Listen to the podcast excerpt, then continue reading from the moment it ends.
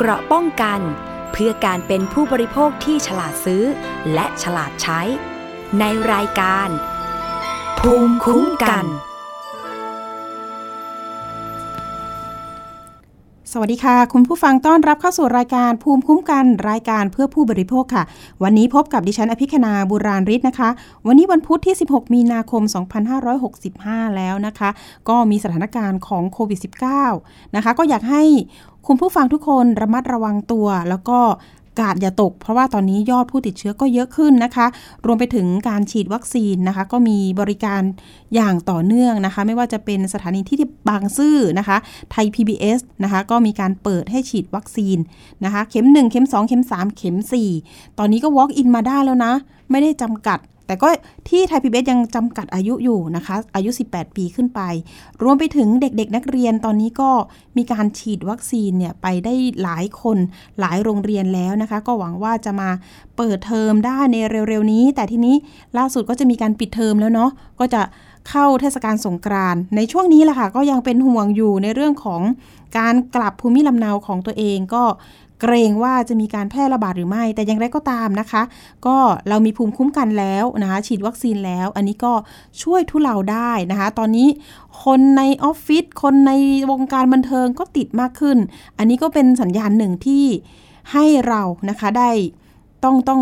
นี่แหละค่ะ อย่างที่บอกไปนะคะใส่หน้ากากนะคะตอนนี้เห็นกันใส่2ชั้นกันเลยทีเดียวนะคะ รวมถึงปัญหาของการเจอจ่ายจบของประกันภัยก็ยังเป็นประเด็นอยู่เนาะในช่วงที่ผ่านมานี่ก็มีการไปร้องเรียนที่คอปพอนะคะ บริษัทที่ตอนนี้มีปัญหาเนี่ยเห็นว่าจะเป็นเรื่องของอาคเนเนาะแล้วก็ไทยประกันภัยจำกัดว่าเช่นนั้น อันนี้ก็คุณประพาสเลิศวิไลก็ไปตามในเรื่องนี้นะคะ ก็มีการรวมตัวกันนะคะของคนที่ทำประกัน แล้วก็ไม่ได้รับเงินนะคะ รวมตัวกันหลายจังหวัดกันเลยทีเดียวนะคะ ทางสถานีประชาชนก็ได้เล่นประเด็นนี้เหมือนกัน ก็ทางปคปพตัวแทนก็มาออกมาบอกว่า จะเร่งรัดไปยังบริษัทที่เกี่ยวข้องนะคะ ให้ดำเนินการจ่ายนะคะให้กับคนที่รับสินไหม นะคะภายใน 15 วันอาจจะมาตามความคืบหน้ากันอีกครั้งหนึ่งนะคะ ทางคอปพก็บอกว่าเอสองบริษัทนี้ก็เป็นกลุ่มบริษัทในเครือนะคะที่ดูแล้วนะคะมีความแข็งแรงในในกลุ่มทุนนะคะก็น่าจะมีความเข้มแข็งในเรื่องของทางการเงิน อาจจะมีการหาเงินนะคะมาเสริมสภาพคล่องได้นะคะ อันนี้ทางคอปพก็จะตามต่อให้นะคะยังไงก็แล้วแต่ ใจเย็นๆกันไว้ก่อนนะคะ การไปชุมนุมอาจจะหวั่นว่าจะมีการติดเชื้อกันอีกหรือเปล่า แต่อย่างไรก็ตามก็เป็นสิทธิของทางนี่แหละค่ะ คนทำประกันก็ต้องการนะคะ อยากได้ตามที่เขาได้ทำไปนะคะ เขาได้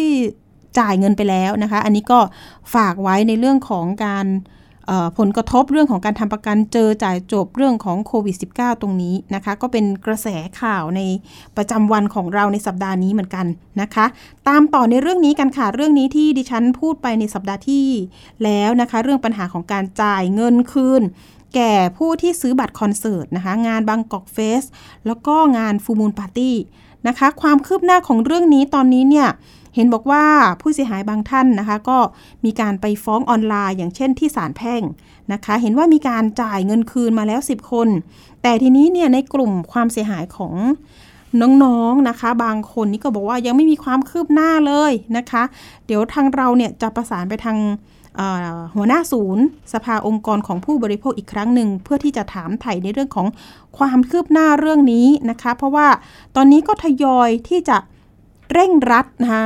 ฟ้องนะคะให้กับทางผู้เสียหายค่ะ อันนี้เนี่ยทางผู้เสียหายก็แบ่งกันเป็น 2 กลุ่มนะคะ เพราะว่าจะมีกลุ่มที่เสียหายจากงานบางกอกเฟสหนึ่งกลุ่มนะคะ ที่ไปร้องกับสภาองค์กรไว้ก่อนหน้านั้นแล้ว รวมไปถึงฟูมูลปาร์ตี้เนี่ยก็เพิ่งรวมตัวกันนะคะ ที่จะไปยื่นเรื่องกับทางสภาองค์กรของผู้บริโภครวมถึงสคบด้วยนะคะ ความคืบหน้าเนี่ยแต่ละหน่วยเนี่ยจริงๆเนี่ยทั้ง 2 หน่วยนะคะเป็นตัวแทนของผู้เสียหายได้เลยในเรื่องของการเรียกร้อง สิทธิของผู้บริโภคนะคะ อย่างตัวแทนนะคะอย่างรายการเราเองเนี่ยก็พยายามนะคะประสานไปทางบริษัทแซฟปาร์ตี้นะคะเพื่อที่จะให้เร่งรัดช่วยเหลือน้องๆ เพราะว่าเขาออกมาให้สัมภาษณ์แล้วนะคะว่าไม่ได้โกงนะคะยินดีที่จะคืนเงินให้กับกลุ่มน้องๆนะคะ ไม่ได้หนีไปไหนว่าอย่างนั้นนะคะเอาละเดี๋ยวเราไปคุยกับคุณพัทรกรที่บุญยรัตน์นะคะ หัวหน้างานศูนย์บริการผู้บริโภคแบบเบ็ดเสร็จ One Stop Service ของสภาองค์กรของผู้บริโภคอยู่ในสายกับเรา สวัสดีค่ะ คุณพัทรกรคะสวัสดีครับคุณเปรมค่ะ ยินดีค่ะ คุณพัทรกรพูดถึงความเดือดร้อนของน้องๆ ตอนนี้ทุกวันนี้ก็ยังไลน์มาหานะคะ คุณปริมอยู่ทุกวันเหมือนกันว่าคุณปริมมีความคืบหน้าไหม ตอนนี้ไปเปิดหน้าเฟซตามที่ทางบริษัทบอกว่าจะลงลิงก์ให้จะนั่นนี่ให้ นะคะให้ลงทะเบียนเพิ่มเติมเนี่ยตอนนี้เขาบอกว่าเอ๊ะมันก็ยังไม่เห็นมีความเคลื่อนไหวนะอะไรเงี้ยค่ะ แต่ทีนี้ทางด้านของคุณพัทรกรที่มีเห็นว่ามีการอะไรนะส่งรายชื่อ มาซ้ำฟ้องซ้ำใช่ไหมคะอันนี้จะอันนี้จะตรวจสอบรายชื่อยังไงดี เพื่อไม่ให้เกิดความล่าช้าในเรื่องการทยอยฟ้องอะค่ะ อ๋อ ตอนนี้เดี๋ยวเบื้องต้นเล่าเอ่อที่มาที่ไปก่อนนะ เนื่องจากเนี่ยวันนี้ก็เป็นวันผู้บริโภคสากลด้วยนะ 15 มีนานะครับทุก 15 มีนาเป็นวันผู้บริโภคสากลค่ะข่าวดีก็คือเอ่อเมื่อกี้ผมตรวจสอบจากทางเฟซบุ๊กตัวบางกอกเฟซละเขาประกาศจะประชาสัมพันธ์ให้ลงขอคืนเงินละนะครับ อันนี้คือข่าวที่หนึ่งที่จะอัปเดต ส่วนข่าวที่สองเนี่ย ในส่วนของเรื่องการฟ้องเนี่ย เนื่องจากเอ่อทางตัวบริษัทผู้จัดงาน แซปปาร์ตี้อะแล้วก็บางกอกเฟสเนี่ยนะครับ ก็มีนัดหมายกับทางผู้บริโภคว่าจะคืนวันที่ 30 มกราช่วงนั้นเนี่ยพอเราเอ่อได้รับข้อมูลว่าเขาไม่ได้มีการเอ่อจ่ายให้กับทางผู้บริโภคค่ะผมก็มีประชาสัมพันธ์ไปนะครับสองส่วนก็คือหนึ่งเรื่องการฟ้องคดีด้วยตนเองผ่านเอ่อศาลออนไลน์นะครับเอ่อศาลแพ่งเอ่อศาลซื้อขายออนไลน์นะครับ ก็สามารถผู้บริโภคเนี่ยนะครับ ก็ประชาสัมพันธ์ไปด้วยและการประชาชนทั่วไปผู้บริโภคเนี่ย สามารถที่จะยื่นฟ้องได้ด้วยตนเองนะครับ ในกรณีผิดพลาดที่เกี่ยวกับซื้อสินค้าและบริการผ่านออนไลน์นะครับ ซึ่งมีผู้เสียหายบางส่วนเนี่ยยื่นฟ้องออนไลน์ณวันที่ผมมีแจ้งไปเมื่อต้นเดือนกุมภาพันธ์ แล้วสัปดาห์ที่ผ่านมาก็คือเสาร์อาทิตย์ที่ผ่านมาเนี่ยศาลได้มีคำตัดสิน แล้วก็ทางตัวคู่ความเอง ทั้งแชปปาร์ตี้กับประกอบเฟสเนี่ย ก็มาไก่เกลี่ยแล้วก็ชดใช้ค่าเสียหายค่าตั๋วเนี่ยให้กับทางผู้บริโภคไปแล้วบางส่วนนะครับ ซึ่งตอนเนี้ยเนื่องจากพอสองส่วนที่เรามีประชาสัมพันธ์ให้ผู้เสียหายเนี่ยมาเข้าชื่อเพื่อจะฟ้องคดีในนามของสภาเองเนี่ยนะครับ สภาก็จะต้องคัดรายชื่อผู้ที่ได้รับการเอ่อชำระหนี้ไปแล้วนะครับ เพื่อไม่ให้เป็นการฟ้องซ้ำตอนเนี้ยทยอยมาวันหนึ่งเท่าที่ตั้งแต่เมื่อวานจนเนี่ยน่าจะมีมากกว่า 20รายแล้ว ก็เลยต้องตัดออกจากยอด 200 กว่าลาย เพื่อไม่ให้ตามประมวลวิธีความแพ่งเนี่ย การฟ้องซ้ำเนี่ยถือว่าไม่ชอบนะครับ อาจจะถูกยกคำร้องได้ก็ต้องมาคัดลอกในส่วนของรายชื่อที่ทางผู้ประกอบการชำระให้ไปแล้วครับ แต่ยอดเงินที่น้องๆได้รับคืนอย่างเช่น ตัวอย่างน้องๆที่ได้ได้รับการคืนเงินเนี่ยค่ะสิบกว่าคนเขาได้ยอดเต็มใช่ไหมคะ แล้วแล้วเขาสามารถเรียกร้องเรื่องของดอกเบี้ยไหมเวลาที่เขา รอนานอย่างเช่นคนที่รูดบัตรเครดิตอะไรอย่างเงี้ยค่ะ ครับจริง ๆ แล้วว่าเป็นสิทธิ์เอ่อผู้บริโภคอยู่แล้วได้ต้องได้รับการเยียวยานะครับ แต่เนื่องจากเนี่ยน้องๆเนี่ยมีความประสงค์ว่าอยากจะได้แค่ตั๋วอืมคอนเสิร์ตคืนแค่นั้นเองนะครับ ปกติเวลาจะฟ้องเนี่ยเราจะต้องเขียนคำร้องไปด้วยนะครับ ในคำฟ้องเขียนฟ้องไปนะครับว่าเรามีความประสงค์ที่จะเอ่อรับเอ่อค่าเงินค่าตั๋วบวกกับเบี้ยด้วยนะครับ แล้วก็จริง ๆ เนี่ย ถ้าในส่วนของถ้าเป็นทางสภาฟ้องเองเนี่ยสภาก็จะฟ้องในส่วนของเรื่องค่าเสียหายเชิงลงโทษต่อผู้ประกอบการด้วยนะครับ แต่เนื่องจากน้องๆ เนี่ยเรามีความประสงค์ก็คือว่าได้รับเงินค่าตั๋วก็เอ่อเป็นการยุติคดีครับ เนื่องจากเอ่อไม่ได้เขียนในคำฟ้องนะครับ แล้วก็ประสงค์ของทางตัวคู่ความเองเนี่ยแค่ประสงค์อยากจะได้ค่าตัวคืนนะคค่ะรับค่ะ ก็จะได้จบจบกันประมาณอย่างนั้นก็อาจจะยังไม่อยากน้องๆ อาจไม่อยากยืดเยื้อเนาะคุณพัทรกร ถ้าเกิดมีข้อตกลงกันใช่ครับได้นี่ก็ก็โอเค ใช่ไหมคะ ครับ พอใจทั้งสองจริงฝ่าๆยแล้วว่าถ้าอย่างผู้นั้นประกอบการเนี่ยถ้าผู้ประกอบการมีเอ่อเจตนาที่จะคืนอยู่แล้วนะผมก็อย่างเนี้ยก็คือทางสภากำลังทำหนังสือถึงตัวเอ่อบางเอ่อแซปปาร์ตี้แล้วก็บางกอกเฟสไปนะครับว่าถ้าท่านมีจุดประสงค์เนี่ยในการคืนอยู่แล้ว ไม่ต้องให้ผู้บริโภคผู้เสียหายเนี่ยไปฟ้องคดีหรอกอืมเราจะส่งรายชื่อไปเลย ว่าเนี่ยเราคัดกรองมาแล้ว ท่านก็ดำเนินการคืนเลยจะนัดหมายคืนกันวันที่เท่าไหร่ท่านแจ้งมานะครับ สภาก็ไม่ต้องไปเปลืองทรัพยากรที่จะหรือไปต้องไปรบกวนทางศาลให้มีคดีเกิดคดีในศาลด้วยอะครับก็ฝากทางผู้ประกอบการด้วยแล้วกันเผื่อจะรับฟังนะครับค่ะ แต่อันนี้ข้อเสนอเนี่ยเราได้ประสานไปหรือยังคะทำหนังสือแล้วครับ วันนี้ออกไปแล้วครับอ๋อออกหนังสือจากทางสภาองค์กรของผู้ไปแล้วนะครับ ก็คือค่ะคือกว่าเราจะตั้งฟ้องนู่นนี่อาจจะเสียเวลาอืมถ้าเอ่อท่านประสงค์ที่จะชำระหนี้ให้กับทางตัวผู้บริโภคอยู่แล้วนะครับ สภาก็จะทำหนังสือเหมือนกับคล้าย ๆ เป็นการ แจ้งเตือนท่านนะฮะว่าสภากำลังดำเนินการฟ้องนะ ตอนเนี้ยถ้าท่านประสงค์ที่จะชำระหนี้อยู่แล้วเอ่อโดยที่ไม่ต้องเอ่อเสียเวลาในการฟ้องคดีเนี่ยท่านก็ชำระหนี้เลยแล้วก็แจ้งกับทางสภามาได้นะครับค่ะว่าวันไหนที่ท่านจะมีกำหนดวันที่จะชำระครับอืมพี่พัทรกรอีกครั้งหนึ่งบางกอกเฟสที่ลงชื่อไว้กับสภาองค์กรเนี่ย กี่คนนะคะ ผู้เสียหายที่มาลงชื่อกับสภาองค์กรของผู้บริโภคและส่งเอกสารครบถ้วนนะครับจำนวน 262 ท่านครับ 262 ท่าน แล้วแล้วฟูมูลครัปาบร์ตี้ล่ะคะฟูลมูลเอ่ออยู่ประมาณ 20 กว่าท่านครับ 20 กว่าท่านเนาะอันนี้ก็ครับอาจจะถ้าเกิดว่าทำรายชื่อ แล้วตรงเรื่องของบัญชีโอนเงินเนี่ย ก็อาจจะแนบส่งไปพร้อมกับบางกอกเฟสอีกครั้งหนึ่งใช่ไหมคะ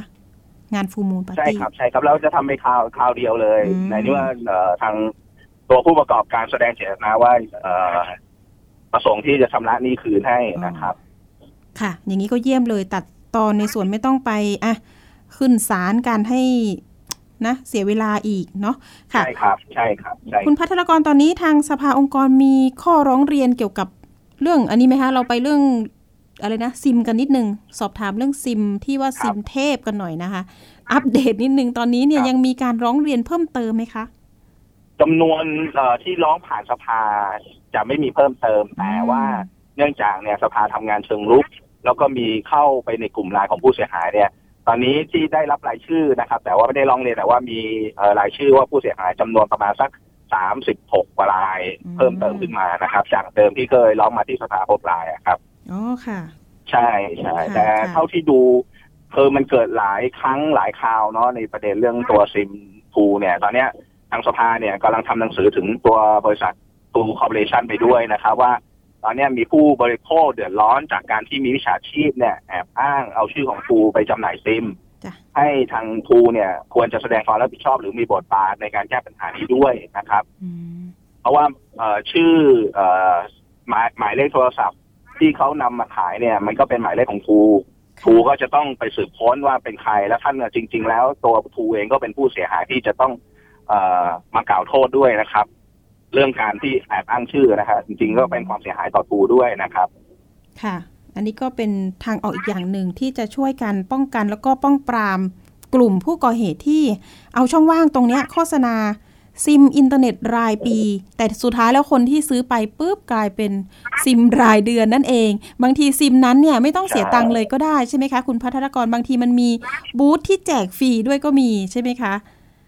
ใช่ครับค่ะใช่ทีนี้ครับอัก็มิจฉาชีพก็ก็ต้องระมัดระวังค่ะ มิจฉาชีพโอนเงินไปนี่โอ้โหเป็นพันกว่าบาทพันพันสี่พันหกเนาะเอาละอันนี้อยากเตือนภัยครับเรื่องซิมมือถือกันอีกสักนิดนึงทิ้งท้ายค่ะ พี่พัฒนกรเตือนภัยยังไงกันดีครับซื้อที่ไหนดีจะได้แบบก็ต้องมั่นใจ เชิญจค่ะริงๆเนี่ยมีข้อเสนอแนะเป็นทางทางทางทูเองด้วยนะครับว่าแทนที่คุณจะต้องให้เอ่อมีการเติมเงิน หรือชำระค่าซิมในจำนวนมากๆแบบเนี้ย คุณให้เขารับซิมแล้วไปชำระในระบบเนี่ยมันก็จะเป็นการป้องกันได้ในระดับหนึ่งนะครับ กับตัวผู้บริโภคเองเนี่ย ถ้าสมมุติว่าจะตัดสินใจซื้อเนี่ย ก็ต้องซื้อจากแหล่งที่คิดว่าเราปลอดภัยนะครับเอ่อผมเรียนหลายครั้งแล้วว่าเอ่อเพจที่ขายอยู่บนเอ่อเฟซบุ๊กเนี่ยส่วนใหญ่เนี่ยนะครับ สินค้าที่เอ่อจำหน่ายออนไลน์บน Facebook เนี่ย มีอัตราล่องเรียนเนี่ยนะครับ ประมาณ 90%เลยนะครับ ถ้าหลีกเลี่ยงได้หลีกเลี่ยงนะครับ หรือถ้าไม่ได้รู้จักมักจีเห็นแต่ราคาสินค้าถูกเนี่ยท่านพึงระวังเลยฮะว่าท่านมีโอกาสที่จะถูกหลอกครับอืมถ้าเกิดว่ามีผู้เสียหายเพิ่มมาอีกนะ อยากปรึกษากับทางสภาองค์กรเนี่ย ให้โทรไปที่ไหนได้คะได้ครับฝากอีกสักครั้งสค่ะภาองค์กรของผู้บริโภคนะครับ เป็นตัวแทนของผู้บริโภคนะครับเอ่อท่านมีเอ่อปัญหาในการถูกละเมิดสิทธิผู้บริโภคสามารถที่จะร้องเรียนได้ผ่านทางเพจของสภาองค์กรของผู้บริโภค หรือหมายเลขโทรศัพท์นะครับเอ่อศูนย์แปดหนึ่งหนึ่งสามสี่เก้าสองหนึ่งหกครับ ค่ะ ได้เลยค่ะ วันนี้ก็ขอบคุณคุณพัฒกรมาก ๆ ที่มาอัปเดตข้อมูลนะคะของน้อง ๆ ซื้อบัตรคอนเสิร์ตนะคะ รวมถึงการซื้อซิมต่างๆด้วย ก็ต้องระมัดระวังกันให้มาก ๆ ในยุคออนไลน์แบบนี้ วันนี้ขอบคุณมาก ๆ นะคะ คุณพัฒกร ครับ ยินดีครับ ขอบคุณค่ะสควัรับสดีคุณค่ะครับ ค่ะ หัวหน้างานศูนย์บริการผู้บริโภคแบบเบ็ดเสร็จนะคะ สภาองค์กรของผู้บริโภคก็ที่ผ่านมาวันที่ 15 นี่ก็เป็นวันวันของผู้บริโภคนี่แหละค่ะ ก็อยากจะให้ทุกคนค่ะ มีภูมิคุ้มกันในเรื่องของไม่ว่าจะเป็นซื้อสินค้าออนไลน์นะคะ ได้ของไม่ตรงปกนะคะ รวมถึงเสริมสร้างเขาเรียกว่าภูมิคุ้มกันที่ไม่ตกเป็นเหยื่อของ ภัยต่างๆด้วยนะคะอะเดี๋ยวเราไปเรื่องที่ 2 กันต่อ เรื่องนี้นะคะก็จะเป็นเรื่องของนักลงทุนนะคะที่ไปซื้อคอนโดมิเนียม ที่โฆษณาว่า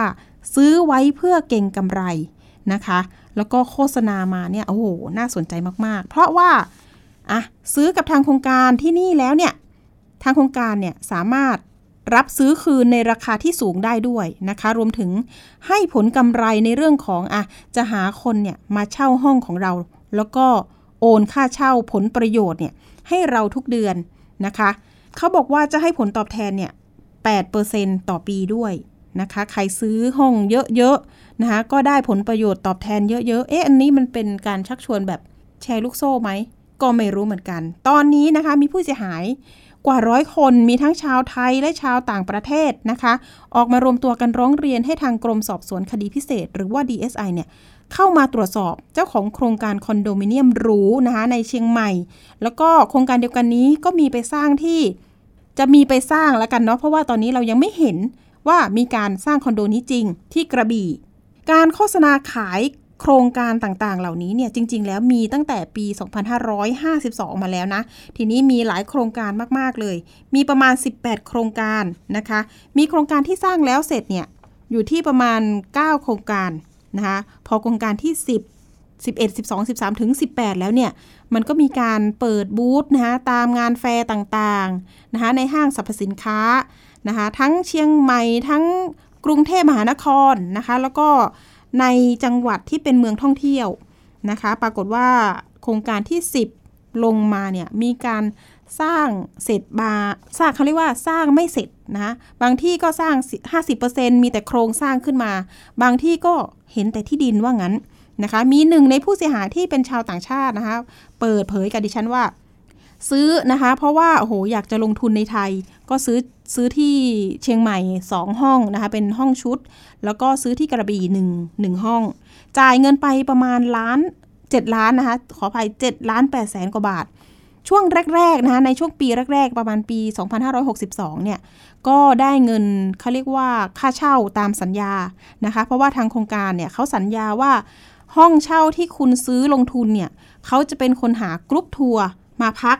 นะคะ ได้ผลประโยชน์ค่าเช่ายังไงเนี่ยเขาจะโอนเงินกลับมานะคะ อย่างเช่นอะค่าเช่าเดือนนี้เขาจะโอนให้เรา 15,000 บาท คือเราจะมีรายได้เลยต่อเดือน แต่เราจ่ายเงินสดไปแล้วนะในเรื่องของการซื้อห้องชุดอ่านอกนั้นก็จะเป็นการเก็งกำไร ปรากฏว่าได้ค่าเช่ามาประมาณสัก 1 ปี ต่อมาเนี่ยเขาก็อ้างเรื่องถึงสถานการณ์โควิด -19 นะคะปลายปลายปี 62เนี่ยเริ่มมีปัญหาละ เริ่มไม่จ่ายเงินค่าผลตอบแทนต่างๆนะคะ ก็ไม่จ่าย ทีนี้ก็มีการทวงถามกันนะคะ ทีนี้ก็ไม่จ่ายนะคะทีนี้ไม่มีการตอบกลับจากทางผู้บริหารใด ๆ จนกระทั่งล่าสุดมีกลุ่มพนักงาน บริษัทในเครือของโครงการดังกล่าวก็ออกมารวมตัวกันอีกนะคะ เป็นประเด็นว่าเจ้าของไม่จ่ายเงินเดือนนะคะทีนี้มีพนักงานที่ทำงานกับทางโครงการนะคะไม่ได้รับเงินเดือนกว่าร้อยคนก็ออกมาร้องเรียนอีกนะคะบอกว่านายจ้างเนี่ยติดค่าจ้าง ประมาณสัก 5-6 เดือนนะคะ อันนี้ก็ไม่รู้แหละว่า เอ๊ะคุณได้รับผลกระทบจริงเท็จยังไง ทีนี้ทางโครงการเนี่ยล่าสุดดิฉันเห็นหนังสือออกมานะว่า ได้รับผลกระทบจากโควิด -19 จริง แล้วก็เรื่องของที่พักโรงแรมนะคะมันได้รับผลกระทบอยู่แล้วในเรื่องโควิด -19 เพราะว่าช่วงที่ผ่านมาเนี่ยมันไม่มีนักท่องเที่ยวเข้ามาเลยนะคะ ก็ไม่มีกรุ๊ปทัวร์ต่างๆ เขาได้รับผลกระทบแบบ ร้อยเปอร์เซนต์ว่าอย่างนั้นนะคะ ทีนี้เนี่ยทางผู้เสียหายบางคนเนี่ยเขาก็บอกว่าเอ๊ะมันเก็บเงินเนี่ยมันมันมันได้ไปมหาศาลนะคะอาจจะเป็นพันล้านได้โครงการของคุณเป็นพันพันล้าน ทีนี้การโฆษณาขายแบบนี้นี่มันทำให้คนเนี่ยไปชักชวนกันมานะคะมีการแจกในเรื่องของคอมมิชชั่นเรื่องการชักชวนหรือเปล่านะคะไม่ว่าจะเป็น สร้อยแหวนเงินทองนะ เวลาคนเขาเรียกว่าหาคนมาลงทุนเพิ่มเนี่ย ซื้อห้องต่างๆ ทั้งที่โครงการก็สร้างไม่เสร็จ บางที่เนี่ยที่ดินเนี่ยก็ยังเป็นที่ดินว่างเปล่าอยู่เลย ยังไม่มีตึกแต่ว่ามีคนซื้อห้องณจุดที่เป็นที่ดินตรงนั้นตั้งอยู่แล้วว่างั้น ทีนี้เนี่ยมันก็มีการไปตรวจสอบ เพราะว่ามีผู้เสียหายที่อยู่ในกรุงเทพมหานคร นั่งรถไปที่เชียงใหม่เลยนะคะ ไปดูที่ดินดังกล่าวนะคะ ก็เอ๊ส่งรูปมาให้ดิฉันดูว่า เนี่ยค่ะดิฉันซื้อห้องเนี่ยเขาบอกว่าที่อยู่โครงการเนี่ยอยู่ตรงนี้ แต่โครงการเนี่ยยังไม่คืบหน้าเลย โครงสร้างยังไม่ขึ้นเลยนะคะ แต่ที่ผ่านมาเนี่ยจูงใจด้วยการโอนเงินค่าเช่ามาให้เราเฉยเลยว่าอย่างนั้นนะคะ บางคนก็เพิ่งซื้อนะคะ สดสดร้อนๆกันเลยนะคะ ทีนี้ก็นั่นแหละค่ะ ไปดูแล้วมันก็ไม่ใช่อย่างที่คิดนะคะ ทีนี้สรุปปัญหาสั้นๆนะคะ เป็นข้อๆ ผู้เสียหายบอกว่าต้องการห้องคืน เพราะว่าจ่ายเงินสดไปหมดแล้วนะบางคนได้โฉนดที่ดินมาแล้วด้วยนะก็ถือแต่กระดาษนะคะต่อไปก็คือทางโครงการเนี่ยหรือบริษัทเนี่ยเอ๊ะไม่มายกเลิกสัญญาเช่าสักที บางคนฟ้องชนะชนะคดีนะคะจนบังคับคดีแล้วแต่สุดท้ายก็ทราบว่าโครงการเนี่ยยังไม่ได้แบบดำเนินการในเรื่องที่ดินแบบให้เรียบร้อยเลยนะคะอ่าแล้วก็นิติบุคคลเนี่ยก็ยัง ไม่มาดำเนินการด้วยนะ ไม่มีนิติบุคคลร่วม 2 ปี ทรัพย์สินส่วนกลางนะคะ ทรัพย์สินอยู่ที่ที่อยู่ในห้องสูญหายด้วยนะคะ คนที่ไปเรียกร้องได้ห้องคืนมาเนี่ยนะคะ ปรากฏว่าไปตรวจสอบห้องแล้ว ทรัพย์สินในห้องของเขาเสียหาย แล้วก็สูญหายไปด้วย รวมถึงเจ้าของโครงการไม่มีไม่หนีไม่จ่ายนะคะ ปฏิเสธที่จะคุยกับลูกค้ามาประมาณสัก 3 ปีแล้ว อันนี้อาจจะเป็นบางคนหรือเปล่า นะคะ เพราะล่าสุดเห็นจดหมายส่งมาถึงผู้เสียหายบางคนด้วยนะคะ เอาอย่างนี้ละกันเรามีตัวแทนนะคะผู้เสียหายที่จะมาสะท้อนปัญหาพูดคุย ในเรื่องนี้ว่ามันจะเป็นเรื่องของปัญหาผู้บริโภคอย่างไรนะคะ เรามีสายคุณสอนนะคะ ตัวแทนผู้ซื้อคอนโดมิเนียมที่จังหวัดเชียงใหม่อยู่ในสายกับเรา สวัสดีค่ะ คุณสอนคะสวัสดีครับค่ะ คุณสอนอยากจะถามแบบนี้ค่ะคุณสอนไปเจอโฆษณาแบบนี้เนี่ยตั้งแต่สักปี ที่เท่าไหร่แล้ว แล้วก็จูงใจแบบไหนอย่างไรถึงตกลงซื้อไปอะค่ะ จริงๆอะผมไม่ใช่เป็นคนที่ลงทุนเกี่ยวกับอสังหาเลย แต่ด้วยความที่เพจ Facebook ก็ดี หรืออะไรก็แล้วแต่ก็ดีเนี่ย มันมันฝีขึ้นมาไงฮะเราก็เลยเห็นช่องทางว่าเงินเงินที่เราเหลือเป็นเงินที่แบบสะสมมาเนี่ย เรามาลงทุนในตรงส่วนตรงนี้คือครั้งแรกเลยที่เตะตาเนี่ยคือตั้งแต่ปีห้าหกเนี่ยตอบตอบตอบที่เราถามก่อนก็ได้ ปีห้าหกเนี่ยผมเริ่มเห็นโฆษณาจากบริษัทเนี่ยนะฮะแล้วก็มีระบุว่าจ่ายผลตอบแทนแปดเปอร์เซ็นเป็นลักษณะเหมือนขายโครงการคอนโด แล้วปล่อยคือเหมือนทำสัญญากับเรา แล้วก็เขาก็ไปปล่อยเช่าอีกทีนึงเหมือนเช่าช่วงอะฮะเขาก็เหมือนกับบริหารจัดการให้เราหมดเลย เราเราแค่ซื้อสิ่งแต่ว่าเงื่อนไขในการซื้อเนี่ย เราต้องจ่ายร้อยเปอร์เซ็นต์อะไรประมาณนี้นะฮะแล้วก็ไล่ระบบตอบแทนทันทีนะฮะผมก็เลยเริ่มลงทุนตั้งแต่ตรงนั้นนะฮะโดยที่ไม่มีความรู้ทางอสังหานะฮะ ก็ลงทุนมาปีห้าหกผมก็ได้คอนโดมา ก็คือเหมือนกับว่าก็ไม่มีปัญหาอะไรนะฮะก็คือได้คอนโดมาจริงผลตอบแทนก็ได้มาเรื่อยๆสัญญาเช่าก็ได้สัญญาเช่าห้าปีมาเสร็จแล้ว อ่า ก็เริ่มพอ พอพอลงทุนแล้วเนี่ยเราได้จริงไงเราก็ชวนเพื่อนชวนญาติชวนคนสนิทที่มีเหลือมาร่วมลงทุนพี่อะไรเงี้ยก็แนะนำกันต่อต่อไป ผมก็เริ่มลงทุนโครงการที่สองก็น่าจะหลังจากที่เสร็จโครงการแรก นะครับ ก็คูง่ายคือซื้อต่อกันเป็นแบบรถไฟอะเสร็จโครงการแรกโอนปั๊บก็ซื้อโครงการสองต่อนะครับ ซึ่งในการซื้อโครงการแต่ละครั้งเนี่ยมันก็เหมือนกับว่าเราก็ลงเงินหนักขึ้นเนาะเหมือนกับครั้งแรกเราลงไปล้านกว่าบาทพอพอโครงการที่สองเราก็ลงไปเกือบสองล้านอะไรเงี้ยก็คือพูดง่ายคือเอาทุนที่เราได้ตรงนี้กำไรที่เราได้มามาลงลงไปเพิ่มอะไรเงี้ยผลตอบแทนมันก็จะได้มากขึ้นซึ่งมันเหมือนกับว่ามันมันกลายเป็นว่าเราดูที่โดยที่เราไม่ได้ไม่ได้ดูปัจจัยว่าจริง ๆ แล้วอะ มันมูลค่าจริงๆกับมูลค่าที่เราจ่ายอะมันคุ้มไหมคือถ้าพูดตรงคือพลาดตรงที่ว่า เราเราซื้อโดยที่คิดว่ายิ่งซื้อแพงเราก็ได้ผลตอบแทนเยอะไงโดยที่เราไม่ได้ไปคิดถึงราคาประเมินที่ดินเลยว่ามันต่ำเตี้ยเรียดินขนาดไหนอ่าคุณสอนแล้วห้องห้องห้องที่หนึ่งเนี่ย จริง ๆ แล้วมันราคาเท่าไหร่ เราจ่ายไปเท่าไหร่ จริง ๆ มูลค่าประเมินที่เราจ่ายเงินเนี่ยล้าน ถ้าจำผิดคือล้านห้านะครับล้านห้า แต่ว่ามูลค่าที่ดินตอนนั้นพอไปดูเนี่ย ที่ดินที่เป็นแปลงนาที่นาเนี่ยมันมูลค่ามันสองหมื่นกว่าบาทต่อตารางวาเอง แต่เขาก็มาสร้างขึ้นมาเป็นคอนโด ซึ่งหมายว่าเขาก็มีมาจิ้นกำไรเราเนาะแต่เราก็คิดว่าเออ โมเดลธุรกิจเขาคือเหมือนกับไม่ต้องไปกู้แบงก์อะ คือเขาจ่ายเราแปดเปอร์เซ็นมันก็ยังคุ้มกว่าที่เขาไปกู้ธนาคารนี้ดีกว่าเขาก็ยังก่อสร้างนู่นซึ่งจริงๆการก่อสร้างมันก็มีล่าช้ามาเรื่อยๆแต่จุดที่จริงๆอะมันมาโป๊ะตอนที่โครงการที่สองมากกว่า คือพอผมเริ่มลงโครงการที่สองเริ่มมากขึ้นตอนเนี่ย ผมเข้าใจว่าหลังๆเราเพิ่มเริ่มเริ่มเห็นสังเกตว่า โครงการเขาเนี่ยมีการขยายสะเรียกว่าอะไรอะช่วงแรกๆเนี่ยสามสี่ปีแรกที่เราซื้อเขาก็ขึ้นแค่ห้าหกโครงการเองนะมแต่พอมาระยะหลังเนี่ยเขาเปิดทีแบบทีละห้าโครงการสามสี่โครงการติดๆกันเลยอะคือเหมือน ถ้าพูดตรงเหมือนคนร้อนเงินเอ๊ะหรือหรือเหมือนกับเราเป็นเหยื่อแล้ว ติดเข้าไปแล้วอะไรประมาณเนี้ยนะฮะเสร็จแล้วโครงการที่สองผมแต่ผมก็เป็นคนลงทุนแบบแบบเขาเรียกว่าคอนเซอร์เวทีฟนะ ก็ประมาณว่าถ้าเราไม่โอนแล้วก็ไม่ซื้อใหม่อะ คืออย่างน้อยๆเราก็ไม่ไม่ไม่จมเหมือนกับไม่ไปกู้ ไม่เป็นไปกู้หนี่กู้สินเพื่อมาลงอะค่ะนะฮะก็ก็จะค่อนข้างระมัดระวังในการลงทุน แล้วก็พอโครงการที่สองเนี่ยเขาก็มาโอนให้ผมปีหกหนึ่งซึ่งโครงการเนี้ยเดี๋ยวผมก็จะเล่าตอนท้ายๆก็ได้ว่ามันมาโป๊ะตรงที่ว่าจริงๆเมื่อกี้ที่มีบอกว่าเฟอร์นิเจอร์หายเนี่ยจริงๆผมจะบอกว่ามันไม่ได้หาย ผมต้องบอกว่ามันไม่ได้มีมาแต่แรกอืมขอให้ดีนะฮะมันไม่ได้มีมาแต่แรก แต่ในรูปภาพคือผมที่มาเขาโป๊ะตอนประมาณปีค่ะใช่ คือตอนที่เราไปรับห้องรับโอนในสัญญาสัญญาเช่าเราสิบปีเนี่ย คือตอนแรกเราไอห้องแรกเราทำสัญญาเช่าห้าปี ห้องที่สองเขาทำสัญญาเช่ากับเราสิบปียาวขึ้นละค่ะมันเหมือนเริ่มเริ่มมองเห็นแล้วว่าแคชโฟเขาเริ่ม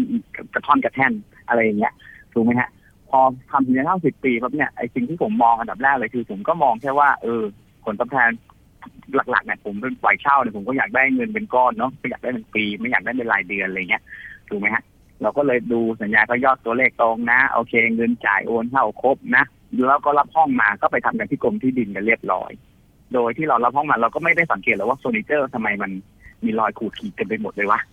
เตียงก็เป็นรอยโต๊ะก็เป็นรอยนู่นนี่นั่น เหมือนกับมันขนส่งไม่ไม่ดีเลยคือเป็นจะคิดไม่ดีเลยอะทำไมมันมีรอยถลอกถลอกเต็มไปหมดอะไรเงี้ย แต่เราก็ถ่ายรูปมานะ อะไรเงี้ยถ่ายรูปรับห้องด้วยจำได้ รับห้องแล้วก็เนื่องจาก อ่า มันมาโป๊ะตอนที่ว่า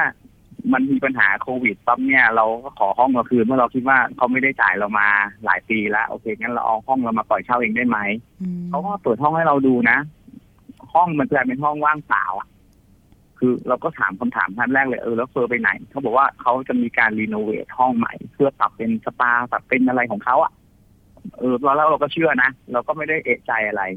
จนสุดท้ายจริงๆ พอมันมันมันเริ่มข้ามปีข้ามอะไรเนี่ยเขาทำไมเขาเขาไม่คืนห้องเราล่ะทั้งทั้งๆที่เราขอเขาดีๆโดยที่บอกว่าค่าเช่าค้างเท่าไหร่เนี่ยเราเราไม่มายเลยนะ ผมขอห้องผมคืน คุณช่วยไปแก้หลังโฉนดให้เราหน่อยได้ไหม เพราะว่าการทำสัญญาเกินสามปีเนี่ยตามกรมที่ดินมันต้องทำหลังโฉนดอยู่และเขาไม่ทำเป็นเหตุให้ผมต้องฟ้องไงอืมพอผมฟ้องได้ห้องคืนมาปั๊บเนี่ย เปิดห้องปั๊บ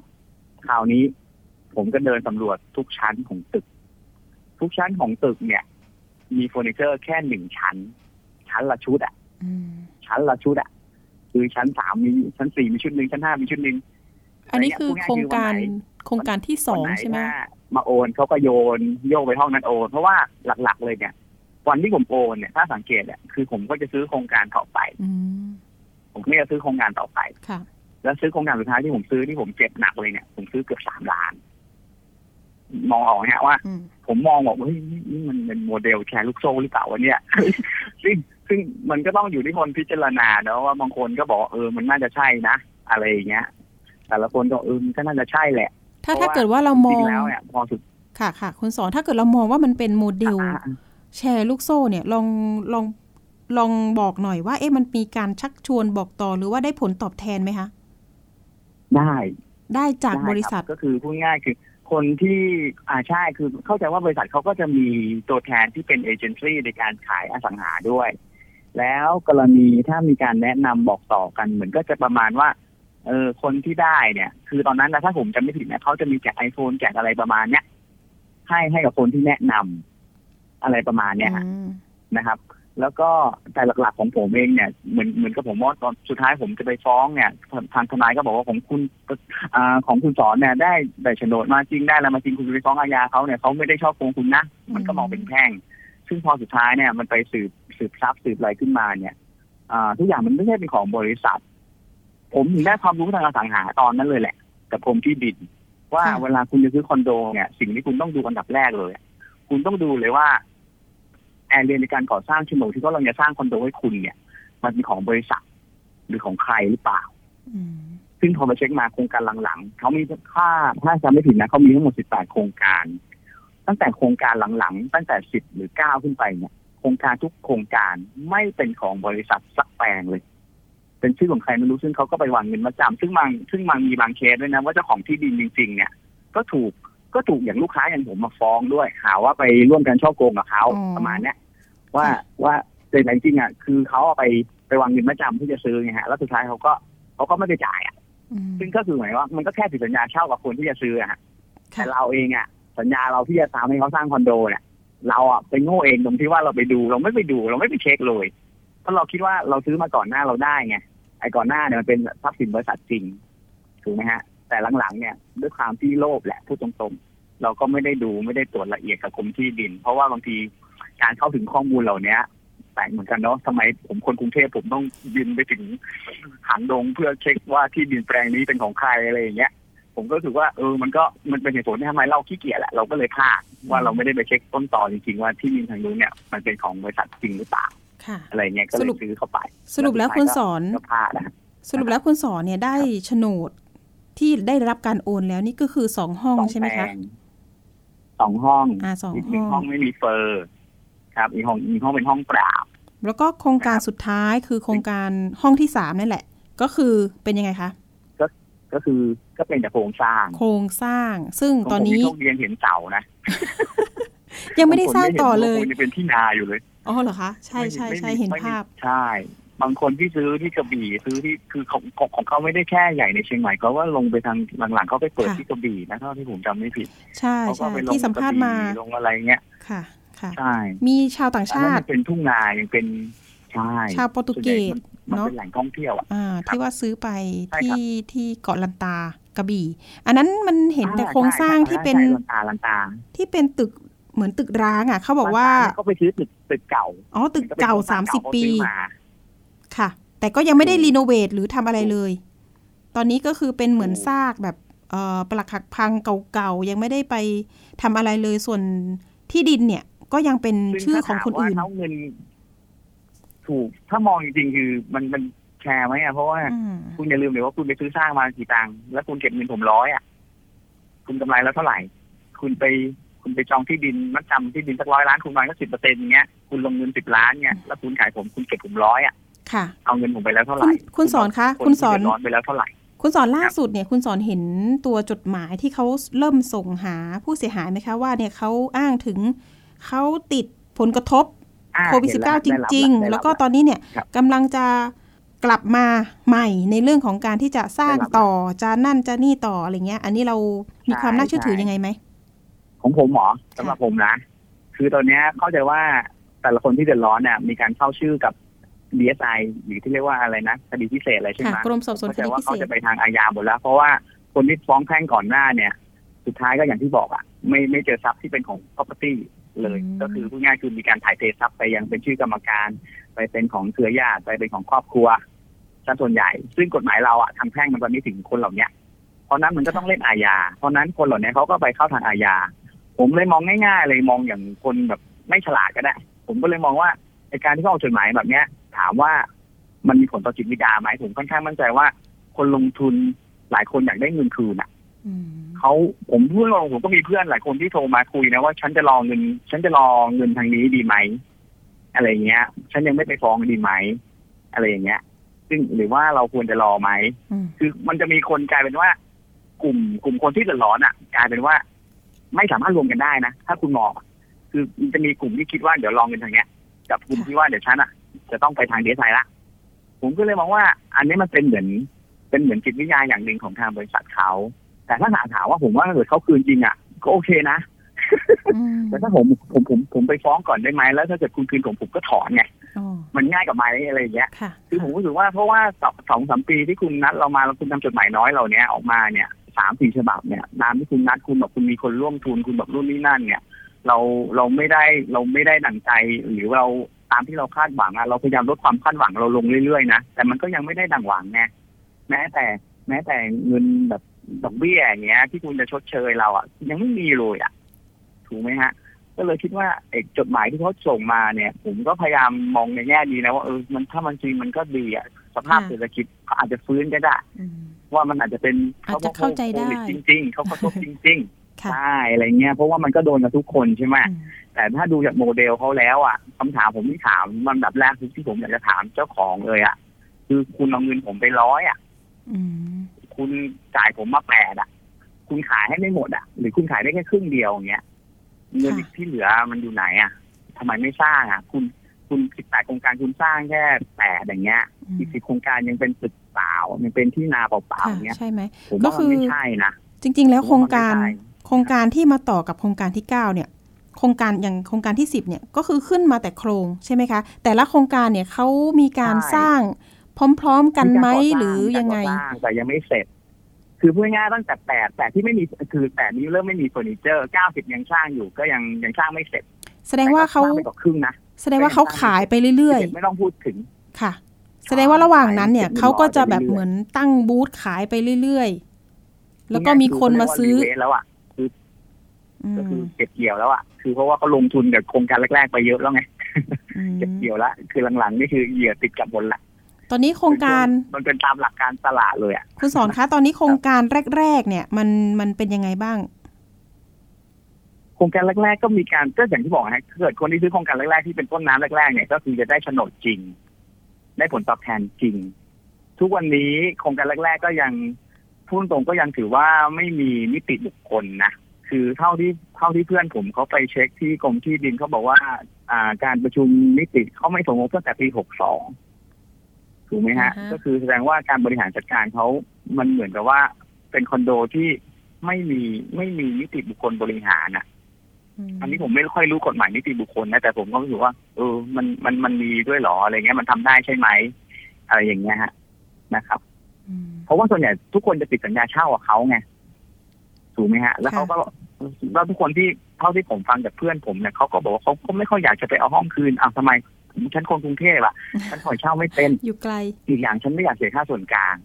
อะไรประมาณนี้เลยนะอืมผมก็โอ้ตกใจเหมือนกันครับ แต่ยังไงก็เพราะคว่างเราคิดว่าอ้าวแล้วถ้าเกิดเขาไม่อ่าจ่ายค่าส่วนกลาง พี่พี่ก็ต้องจ่ายอยู่ดีเปล่าวะอะไร เนาะ ตอนนี้ก็คือโอเคเป็นปัญหานั่นแหละว่าครับนักลงทุนบางบางส่วนก็อยู่กรุงเทพนะคะ การไปบริหารจัดการแต่ทีนี้มีมีอีกประเด็นหนึ่งก็ต้องอาทั่วประเทศประกาศทั่วขายหรือเปล่าไม่ใช่แค่กรุงเทพใช่ครับใช่ไหมคะ อาจจะต้องประกาศขายไหมหรือใช่ครับยังไงต่ออะไรเงี้ยค่ะอื ขายก็ไม่ได้เพราะว่าติดสัญญาเช่าไงติดสัญญาเช่าครับสัญญาเช่าเนี่ยใช่ติดอยู่กับเขาเขาไม่ยอมมาอืมเปลี่ยนมันก็ติดสัญญาเช่าด้วยใช่ไหมมันเหมืคะอนกับว่ามันเหมือนเออมันไม่ไม่ยอมมาปลดให้ แต่บางคนห้องแรกๆตอนนี้คือสัญญาเช่ามันก็หมดไปเลยนะเพราะก็ส่วนใหญ่โครงการแรกๆเขาจะทำแค่ห้าปีมั้งครับ แล้วก็คือบางคนรอจนไม่ต้องฟ้องอะ คือมันหมดโดยอัตโนมัติเขาก็ไปเปลี่ยนหลังโฉนดเองอะไรเงี้ยเขาก็ไปปล่อยเช่าเองค่ะ เอาล่ะส่วนคุณถ้าเกิสดอนถามว่า แล้วค่าเช่าที่เขาค้างจ่ายอยากได้ก็ต้องอ่าคงต้องไปฟ้องเอาโอ้โหซึ่งเขาก็เคยตอบมาแล้วว่า ถ้าอยากได้ไปฟ้องเอาอืมอะไรอย่างเงี้ยนี่ให้เขลูกค้าไปฟ้องอีกแล้วก็จะไม่เจอทรัพย์กันหรอกค่ะใช่เพราะว่าคนที่ฟ้องมาจนโอ้โหบังคับคดีแล้วปรากฏว่าสุดท้ายวันนี้ทรัพย์สินมีคนได้ก็ผมไม่รู้เหมือนกัน อย่างที่คุณสอนบอกว่ามันไม่ใช่ชื่อของบริษัทอีกนะคะ อันนี้แหละที่เป็นประเด็นที่อยากให้ DSI ตรวจสอบว่าอย่างนั้นนะคะ เอาล่ะ ทิ้งท้ายนิดนึงใช่คุณสอนการ ลงทุนการเตือนภัยนิดนึง อยากให้คุณสอนเตือนภัยเรื่องการซื้อคอนโด เพื่อเก่งกำไรแบบนี้ค่ะ อย่าโลภครับสั้นๆเลย ผมผมรู้สึกว่าผมโลภทำพอด้วยความโลภบังตาทำให้ความละเอียดในการพิจารณาข้อมูลเนี่ยเราตัดสินใจเร็วไปอืมคือนอกจากทำเลที่ดีแล้ว มันจะต้อง มีข้อกฎหมายอะไรอีกหลายอย่าง ซึ่งจริงๆถ้ามีเวลาเนี่ยผมอยากจะเข้าเรื่องประเด็นเรื่องเกี่ยวกับไอ้ใบอนุญาตก่อสร้างด้วย เพราะว่าใบอนุญาตก่อสร้างเขาก็ไม่มีอย่างเงี้ยฮะอ๋อคือบางทีบางทีถึงขั้นประมาณว่าที่ดินไม่ใช่ของเขาเนี่ย ถึงขั้นประมาณว่าใบอนุญาตก่อสร้างเป็นของคนอื่น ผมก็เลยไม่รู้ว่าคนเหล่านี้เป็นนอมินีเขาหรือเปล่านะคือไม่อยากจะมองอย่างนั้นนะเพราะว่าในเมื่อในเมื่อที่ดินเราเราซื้อกับบริษัทเนี้ยบริษัทเอเนี่ยแต่ที่ดินเป็นของนายบีและนายบีไปขอใบอนุญาตเพื่อก่อสร้างเพราะถ้าเกิดไม่เป็นใบอนุญาตก่อสร้างเขาก่อสร้างไม่ได้แน่อืมๆ แล้วสุดท้ายนายบีเนี่ยไปขอใบอนุญาตก่อสร้างเนี่ยแล้วสุดท้ายว่าจะจะขายให้ฉันทำไมไม่ทำตั้งแต่เป็นของบริษัทเอแต่แรกอ่าเนี่ยข้อมูลนี้คือนำทำจริงแต่แรก ข้อมูลนี้นำให้ DSI ไปแล้วใช่ไหมคะ ระหว่างการสอบปากใช่ครับคำก่อนหน้านี้ใช่เอาใช่ละคือวันวันวันวันที่ผมไปขอเอง ทางกรมที่ดินทางจริงๆพวกใบอนุญาตก่อสร้างเหล่านี้มันต้องไปขอที่เทศบาล ซึ่งส่วนใหญ่ก็จะอยู่ที่ศาลผักหวานนะฮะซึ่งเข้าใจว่า DSI เขาเข้าไปดูแล้ว นะครับ อันนี้คือรู้รู้จากเจ้าหน้าที่ที่ดินกับทางนู้นนะฮะเจ้าหน้าที่ที่เทศบาลนะครับค่ะบอก DSI มาเอาไปทั้งลังแล้วอ๋อเหรอคะแสดงว่าเขาก็เริ่มสืเราบก็สวนดีเพราะใจว่าเนาะอ่าตำรวจเพราะว่าทำงานมีการร้องเรียนไปตั้งแต่โอเคมีความหวังอ่าปลายปีที่แล้วนี่ DSI รับเรื่องแล้ว แล้วก็เดี๋ยวรอดูว่าเขาจะตรวจสอบยังไงมีกลุ่มที่เขายื่นเข้าไปก่อนหน้านะครับ คือคือจริงๆอะตัวตัวผมเองเนี่ยเข้าไปยื่นเมื่อเร็วๆนี้เอง ค่ะ แต่เขาก็บอกว่าเรื่องเนี้ยมันมีการสืบขึ้นมาก่อนหน้านั้นตั้งหกเดือนละค่ะ แสดงว่าดีไซน์น่าจะมีข้อมูลในระดับหนึ่งแหละอืมก็จะดูว่าจะเป็นการฟอกเงินหรือเปล่า หรือจะเป็นแชร์ลูกโซ่หรือไม่ตอนนี้ทางเออรองโฆษกนะคะ DSI ที่ออกมารับเรื่องเมื่อวันก่อนนี้ก็บอกว่าจะต้องอะตั้งประเด็นเป็น 2 เรื่องก่อนว่าจะเป็นเรื่องของการทำธุรกิจล้มเหลว หรือว่าจะเป็นการช่อโกงประชาชนหรือไม่ แต่อย่างไรก็ตามเดี๋ยวใช่เขาจะเร่งรัดนะคะส่งเรื่องไปยังฝ่ายที่เกี่ยวข้องให้นะคะโดยเฉพาะ ฝ่ายศูนย์ป้องกันและปราบปรามการฟอกเงินทางอาญาของ DSI นะคะ เดี๋ยวตามต่อในเรื่องนี้นะคะ มีตอน 2 แน่นอนนะคะ คุณสอนเอาละวันนี้ขอบคุณสำหรับคุณสอนที่มาเป็นตัวแทนสะท้อนปัญหา แล้วก็เตือนภัยผู้บริโภคกันด้วยนะคะ วันนี้ขอบคุณค่ะคุณสอนค่ะได้ครับขอบค่ะคุณมากสควัสรับดีสวัสค่ะดีครับเป็นกำลังใจให้นักลงทุนด้วยนะ ตอนนี้เนี่ยมีผู้เสียหายที่ดิฉันสัมภาษณ์มาเนี่ยพบว่า มียอดเงินสูงสุดก็คือคนเดียวเลยซื้อนะ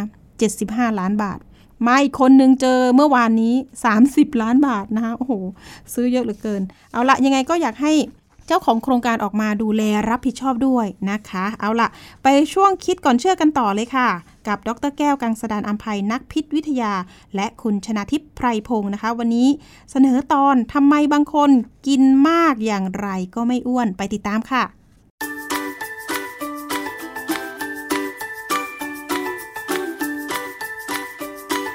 ช่วง คิดก่อนเชื่อพ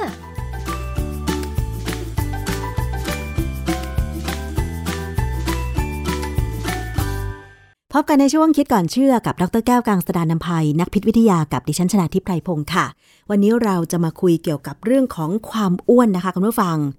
ดิฉันเชื่อว่าทุกคนก็คงไม่อยากอ้วนจนเกินไปนะคะ โดยเฉพาะคุณผู้หญิงก็อยากจะมีหุ่นดีๆค่ะ กับบางคนค่ะ กินเล็กน้อย แล้วก็ไปออกกำลังกายก็ยังอ้วนอยู่ดี แต่ผิดกับบางคนค่ะ กินเยอะมากเลย แถมยังไม่ออกกำลังกายด้วยเนี่ย แต่ทำไมถึงไม่อ้วนยังมีรูปร่างผอมอยู่ ดิฉันเคยเจอเหมือนกันนะคะ วันนี้เราจะมาถามกับอาจารย์แก้วค่ะว่า ตอนนี้มันมีงานวิจัยทางวิทยาศาสตร์อะไรไหม พอที่จะให้คำตอบได้ว่าทำไมบางคนถึงกินอะไรนิดหน่อยก็อ้วน แต่ทำไมบางคนกินมากยังไงก็ไม่อ้วนนะคะ อาจารย์แก้วคะเรื่องนี้ ในทางวิทยาศาสตร์พอจะให้คำตอบได้บ้างไหมคะอาจารย์ คือจริง ๆ แล้วเนี่ยเรื่องนี้ทางวิทยาศาสตร์เนี่ยทำมานานแล้วนะค่ะเขาทำมานานตั้งแต่ที่เรามีความสนใจว่าความรู้ทางโภชนาการเนี่ยสำคัญ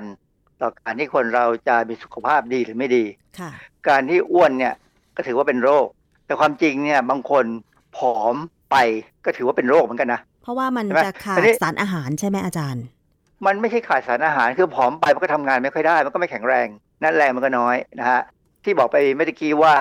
มันเป็นเรื่องที่พอจะรู้อะไรบางอย่าง คือ เรารู้ว่าปัจจัยหนึ่งแน่ๆคือพันธุกรรมค่ะ คือถ้าเป็นพันธุกรรมเนี่ยการแก้ไขนี่ยากมาก แต่ว่า โรคทางพันธุกรรมบางอย่าง เช่น โรคเกี่ยวกับโลหิตจางเม็ดเลือดผิดปกติเนี่ยนะปัจจุบันนี้มีการแก้ไขได้ โดยการใช้การตัดแต่งพันธุกรรม โดยอาศัยไวรัส ซึ่งเป็นเรื่องที่มหัศจรรย์มากนะสักวันหนึ่งจะคุยให้ฟังนะฮะอาจารย์ดิฉันเคยเห็นคนกินเท่าไหร่ก็ไม่อ้วน ร่างกายผอมมาก เพราะว่าเขาป่วยเป็นไทรอยด์ชนิดที่ผอมอะค่ะอาจารย์ อันนี้เป็นเรื่องของไทรอยด์ไทรอยด์นี่ก็เป็น ลักษณะหนึ่งอาจจะถึงพันธุกรรมได้เหมือนกันว่าไทรอยด์ไม่ทำงาน แต่ว่าหรืออาจจะมีการติดเชื้ออะไรก็ตามเนี่ยนะก็ทำให้ฮอร์โมนออกมาน้อย คือไทรอยด์ฮอร์โมนเนี่ยสำคัญเกี่ยวกับการเจริญเติบโตการใช้พลังงานของค่ะเราอะนะฮะแต่ในงานวิจัยที่ผมไปเจอเนี่ย คือเขาบอกว่าเขาพอจะเริ่มมองเห็นแล้วว่าทำไมคนบางคนถึงอ้วนค่ะแล้วคนบางคนถึงผอม จริง ๆ ผมมีบทความวิจัยที่เป็นของอาจารย์ที่ศิริราชพยาบาลทำเรื่องเกี่ยวกับการดูหน่วยพันธุกรรมต่างๆ ของคนไทยเนี่ยว่า คนที่ครอบครัวเนี่ยเขาอ้วนกันทั้งครอบครัวเนี่ยเขามีหน่วยพันธุกรรมอะไรที่แปลกไหมที่ค่ะเป็นลักษณะเฉพาะไหม ซึ่งก็มีงานที่ออกมาแล้วว่ามันมีลักษณะแบบนั้น แต่ว่าเป็นงานวิจัยที่อ่านค่อนข้างยากผมยังไม่กล้าที่จะมาพูดนะแต่วันนี้เนี่ยไปเจอบทความวิจัยที่พูดว่าทำไมบางคน กินเท่าไหร่ถึงไม่อ้วน เป็นงานวิจัยที่เขาตีพิมพ์ในวารสาร Science Science เนี่ยเป็นวารสารที่จะเรียกว่าเป็นอันดับหนึ่งของโลกก็ได้ ในโลกวิทยาศาสตร์ ในโลกของการทำงานวิจัยเนี่ย ใครได้ตีพิมพ์การวิจัยหรือบทความอะไรก็ตามในไซแอนเนี่ย ถือว่าสุดยอดแล้วนะครับอาจารย์สมมติฐานที่เขาตั้ง เกี่ยวกับการวิจัยเรื่องคนกินเท่าไหร่ก็ไม่อ้วนคืออะไรคะอาจารย์เขาก็ว่าคิดว่ามีความผิดปกติทางพันธุกรรม ปกติเนี่ย ถ้าเรากินมากเราต้องอ้วนใช่ไหมใช่นะเพราะว่ามันมีระบบการเอาพลังงานไปใช้ไม่ไม่หมด ก็เอามาสร้างเป็นไขมัน หรือบางคนเนี่ย กินนิดเดียวก็อ้วน อันนี้เริ่มผิดปกติแล้วว่า เอ๊ะทำไมเขาถึงไม่เอา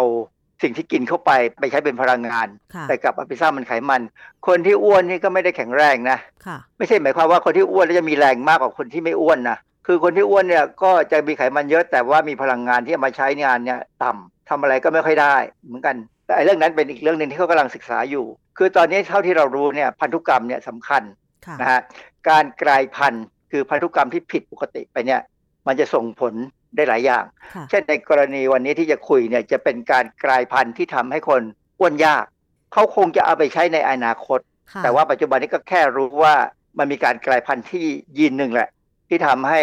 คนกลุ่มหนึ่งเนี่ย อ้วนยากค่ะแล้วก็มีการศึกษาในสัตว์ทดลองอืมคือในคนเนี่ยเราทำอะไรยาก เนื่องจากว่ามันมี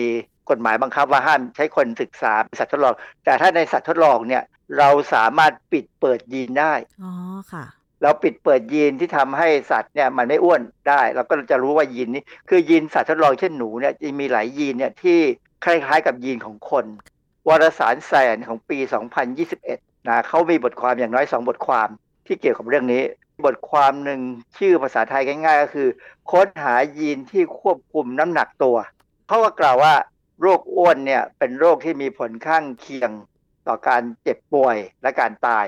บางปัจจัยทางพันธุกรรมเนี่ยบางเรื่องเนี่ยมีบทบาทสำคัญในการกำหนดขอบเขต ที่เมื่อร่างกายได้รับพลังงานแล้ว จะเก็บสะสมไว้เป็นไขมันหรือไม่ ปัจจัยเหล่านี้มีผลกระทบต่อความเสี่ยงต่อการเป็นโรคอ้วน บทความนี้เขาระบุถึงการกลายพันธุ์มากกว่า 20 ยีน ที่มีผลกระทบอย่างมากต่อดัชนีมวลกายหรือ BMI ค่ะเขาเป็นบทความเล่าเขาไม่ได้เป็นงานวิจัยที่ในห้องทดลองเขาเป็นบทความ perspective คือเล่าให้ฟังว่ามีงานวิจัยอะไรบ้างที่เป็นแบบนี้อ๋อนะตัวงานวิจัยที่เป็นตัววิจัยจริงๆเนี่ยค่อนข้างจะละเอียดแล้วก็ซอยแบบชนิดว่าเป็นเรื่องนั้นเรื่องนี้ ซึ่งพอมาอ่านบทความสรุปเนี่ยพอจะเข้าใจนะฮะว่าการกลายพันธุ์ประมาณมากกว่า 20 ยีนเนี่ย ทำให้บางคนเนี่ย ถึงบอกว่าเอ๊ะกินนิดเดียวทำไมอ้วนมากอะไรเงี้ยนะค่ะอันนี้เป็นบทความหนึ่ง ส่วนอีกบทความหนึ่งเนี่ยก็เป็นกึ่งกึ่งๆงานวิจัยที่เขาเป็นการเอามาสรุปหลาย ๆ อย่างมาผสมกันนะ เพื่อให้ได้คำตอบ เป็นบทความซึ่งถ้าแปลง่าย ๆ เป็นภาษาไทยก็คือ การอ่านลำดับพันธุกรรมของเอ็กโซม จากอาสาสมัคร 640,000 คน ระบุว่ายีน GPR 75 เป็นตัวแปรที่เกี่ยวข้องกับการป้องกันโรคอ้วนเอ็กโซมคืออะไรคะอาจารย์ก็ต้องพูดถึงมีคำอีกคำหนึ่งคือ Exxon ถามว่า Exxon คืออะไร Exxon นี่ไม่ใช่ชื่อบริษัทน้ำมันนะเวลาเราพูดถึงทุกคนคงพอจะเข้าใจได้ว่า mRNA คืออะไร คืออะไรคะอาจารย์ อธิบายอีกครั้ง ก็อย่างวัคซีนที่เราใช้เป็นวัคซีนแบบ mRNA เนี่ยที่ป้องกันโควิดเนี่ยก็คือการฉีด mRNA เข้าไปในร่างกายเราเข้าไปที่เซลล์ แล้วเซลล์ก็จะเอา mRNA เนี่ย มาเป็นต้นแบบในการผลิตโปรตีนที่เป็น spike protein ก่อนนะและ spike protein จะไปกระตุ้นแอนติบอดีเพราะฉะนั้น mRNA เนี่ยก็คือ nucleic acid mRNA เนี่ยจะต้องถูกสร้างมาจาก exome หรือ exonค่ะ exon เนี่ยก็คือส่วนหนึ่งของ DNA ที่จะเป็นการกำหนดพันธุกรรมที่จะสร้างเป็นโปรตีนอะไรออกมาค่ะเช่นถ้าเราบอกว่า spike protein ที่ไวรัสมันสร้างขึ้นมาเนี่ยมันก็เป็นสร้างมาจาก exon ซึ่งเป็นส่วนของ nucleic acid ที่จะกำหนดการสร้าง spike protein ค่ะคราวนี้คำว่า exome เนี่ยมาจากคำว่า exon บวกกับ ome ome เนี่ยเป็นภาษาละตินที่แปลว่าทั้งหมด เพราะฉะนั้น exome ก็คือหน่วยส่วนของหน่วยพันธุกรรมที่จะถูกเอามาสร้างเป็นโปรตีนทั้งหมดค่ะของเซลล์ ซึ่งฟังแล้วอาจจะวุ่นวายนิดนึงการที่เขาไปดูลำดับพันธุกรรมของ exome ของคนเนี่ย มันจะทำให้มองเห็นว่า คนบางคนเนี่ยหน่วยพันธุกรรมที่จะเป็นตัวกำหนดโปรตีนเนี่ยต่างกันค่ะ เพราะว่ามาจากพ่อกับแม่คนละคนกันใช่ไหมคะอาจารย์เอออันนี้ไม่ใช่ คือคนเราเนี่ยมันต้องมีความเป็นมาตรฐานอย่างหนึ่งเช่นสมมติว่าเราจะต้องมีน้ำย่อยสำหรับย่อยโปรตีนค่ะใช่ไหมมันก็ต้องมียีนอันหนึ่งสำหรับสร้างน้ำย่อยตัวนี้ออกมาอ๋อทุกคนจะมีเหมือนกันหมดค่ะ แต่ในยีนแต่ละยีนของแต่ละคนนั้น อาจจะมีความผิดเพี้ยนกันบ้างเล็กน้อย จึงทำให้น้ำย่อยเนี่ยออกมามากหรือน้อย หรือมีความสามารถในการย่อยไม่เท่ากันอ๋อ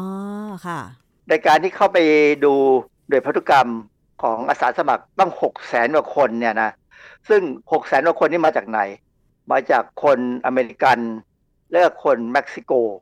เขาเอากลุ่มวิจัยจากประเทศต่างๆ มาเนี่ยนะคะ แล้วผลการวิจัยที่เขาตีพิมพ์ว่ายังไงคะอาจารย์ ก็บอกว่าคนตั้งหกแสนกว่าคนเนี่ย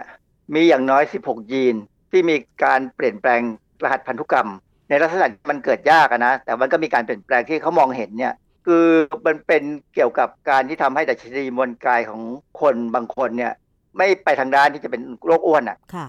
คือเป็นคนที่ กินยังไงก็ไม่ค่อยอ้วน ก็หมายความว่า 16 ยีนที่เขาพบในคน6 0แสนกว่าคนเนี่ย พบว่ามีการเปลี่ยนแปลงที่กินเท่าไหร่ก็ไม่อ้วนคือออกจะเปลี่ยนแปลงว่า กินแล้วทำให้มี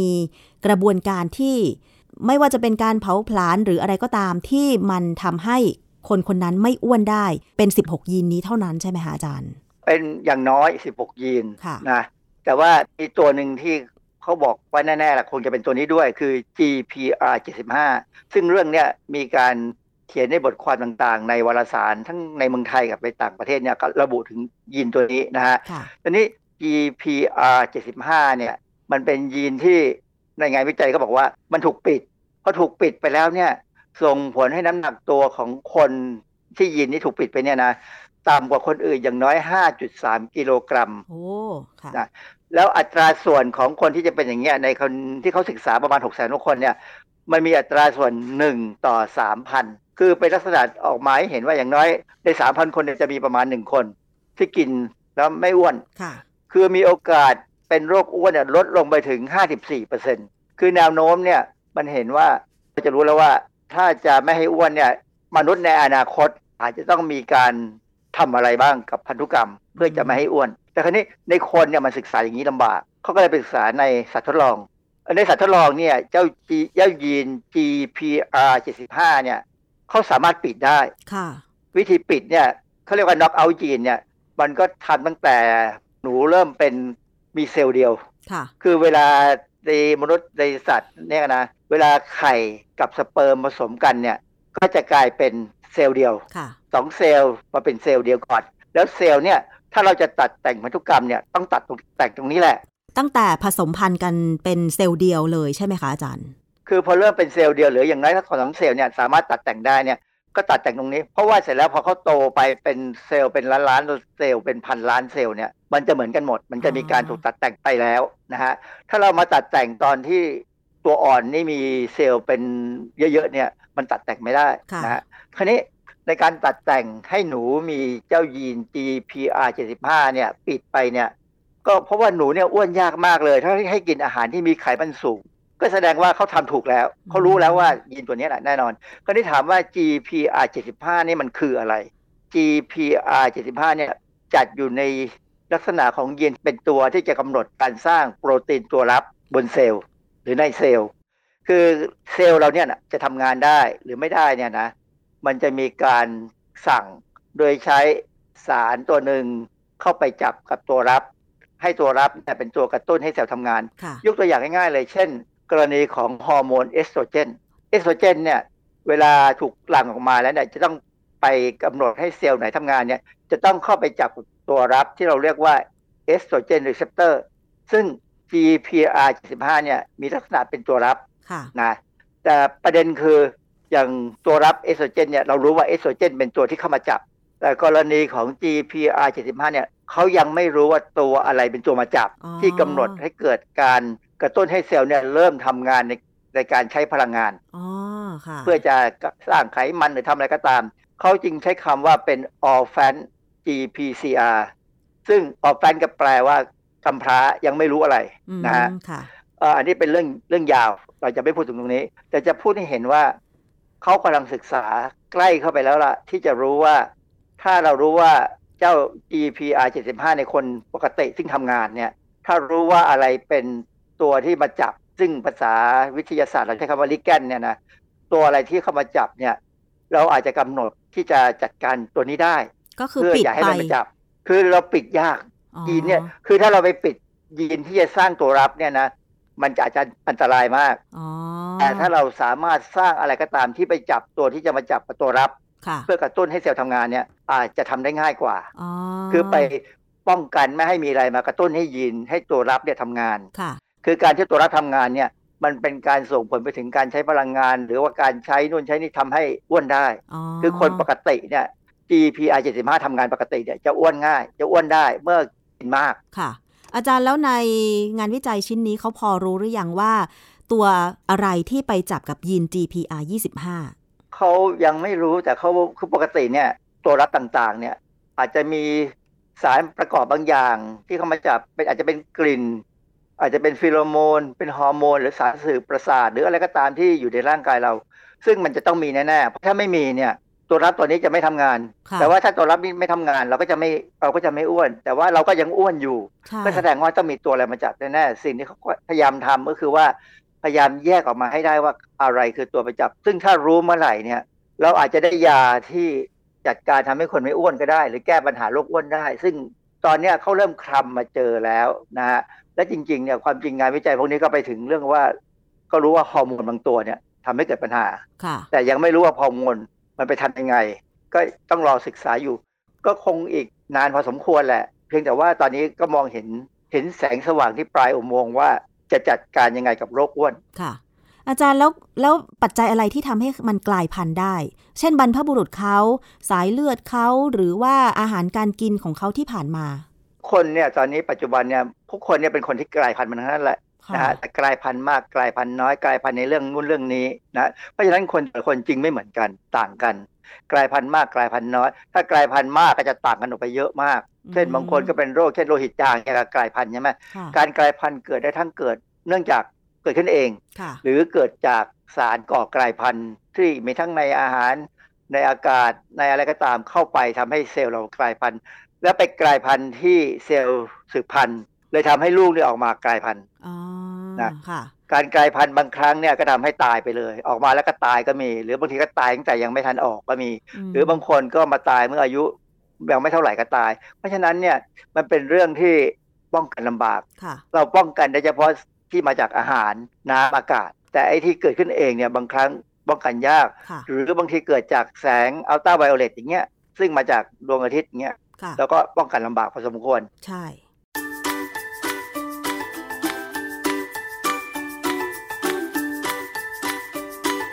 ช่วง คิดก่อนเชื่อ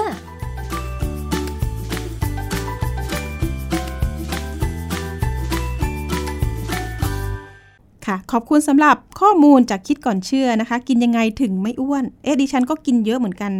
อ้วนไหมแต่มันจะมีลงพุงหรือเปล่า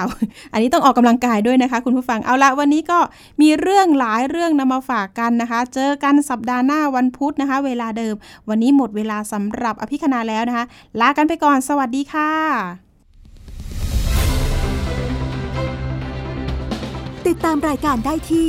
www.thaipbspodcast.com แอปพลิเคชัน Thai PBS Podcast หรือฟังผ่านแอปพลิเคชัน Podcast ของ iOS Google Podcast Android Podbean SoundCloud และ Spotify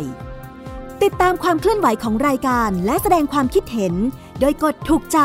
ที่ facebook.com/thaipbspodcast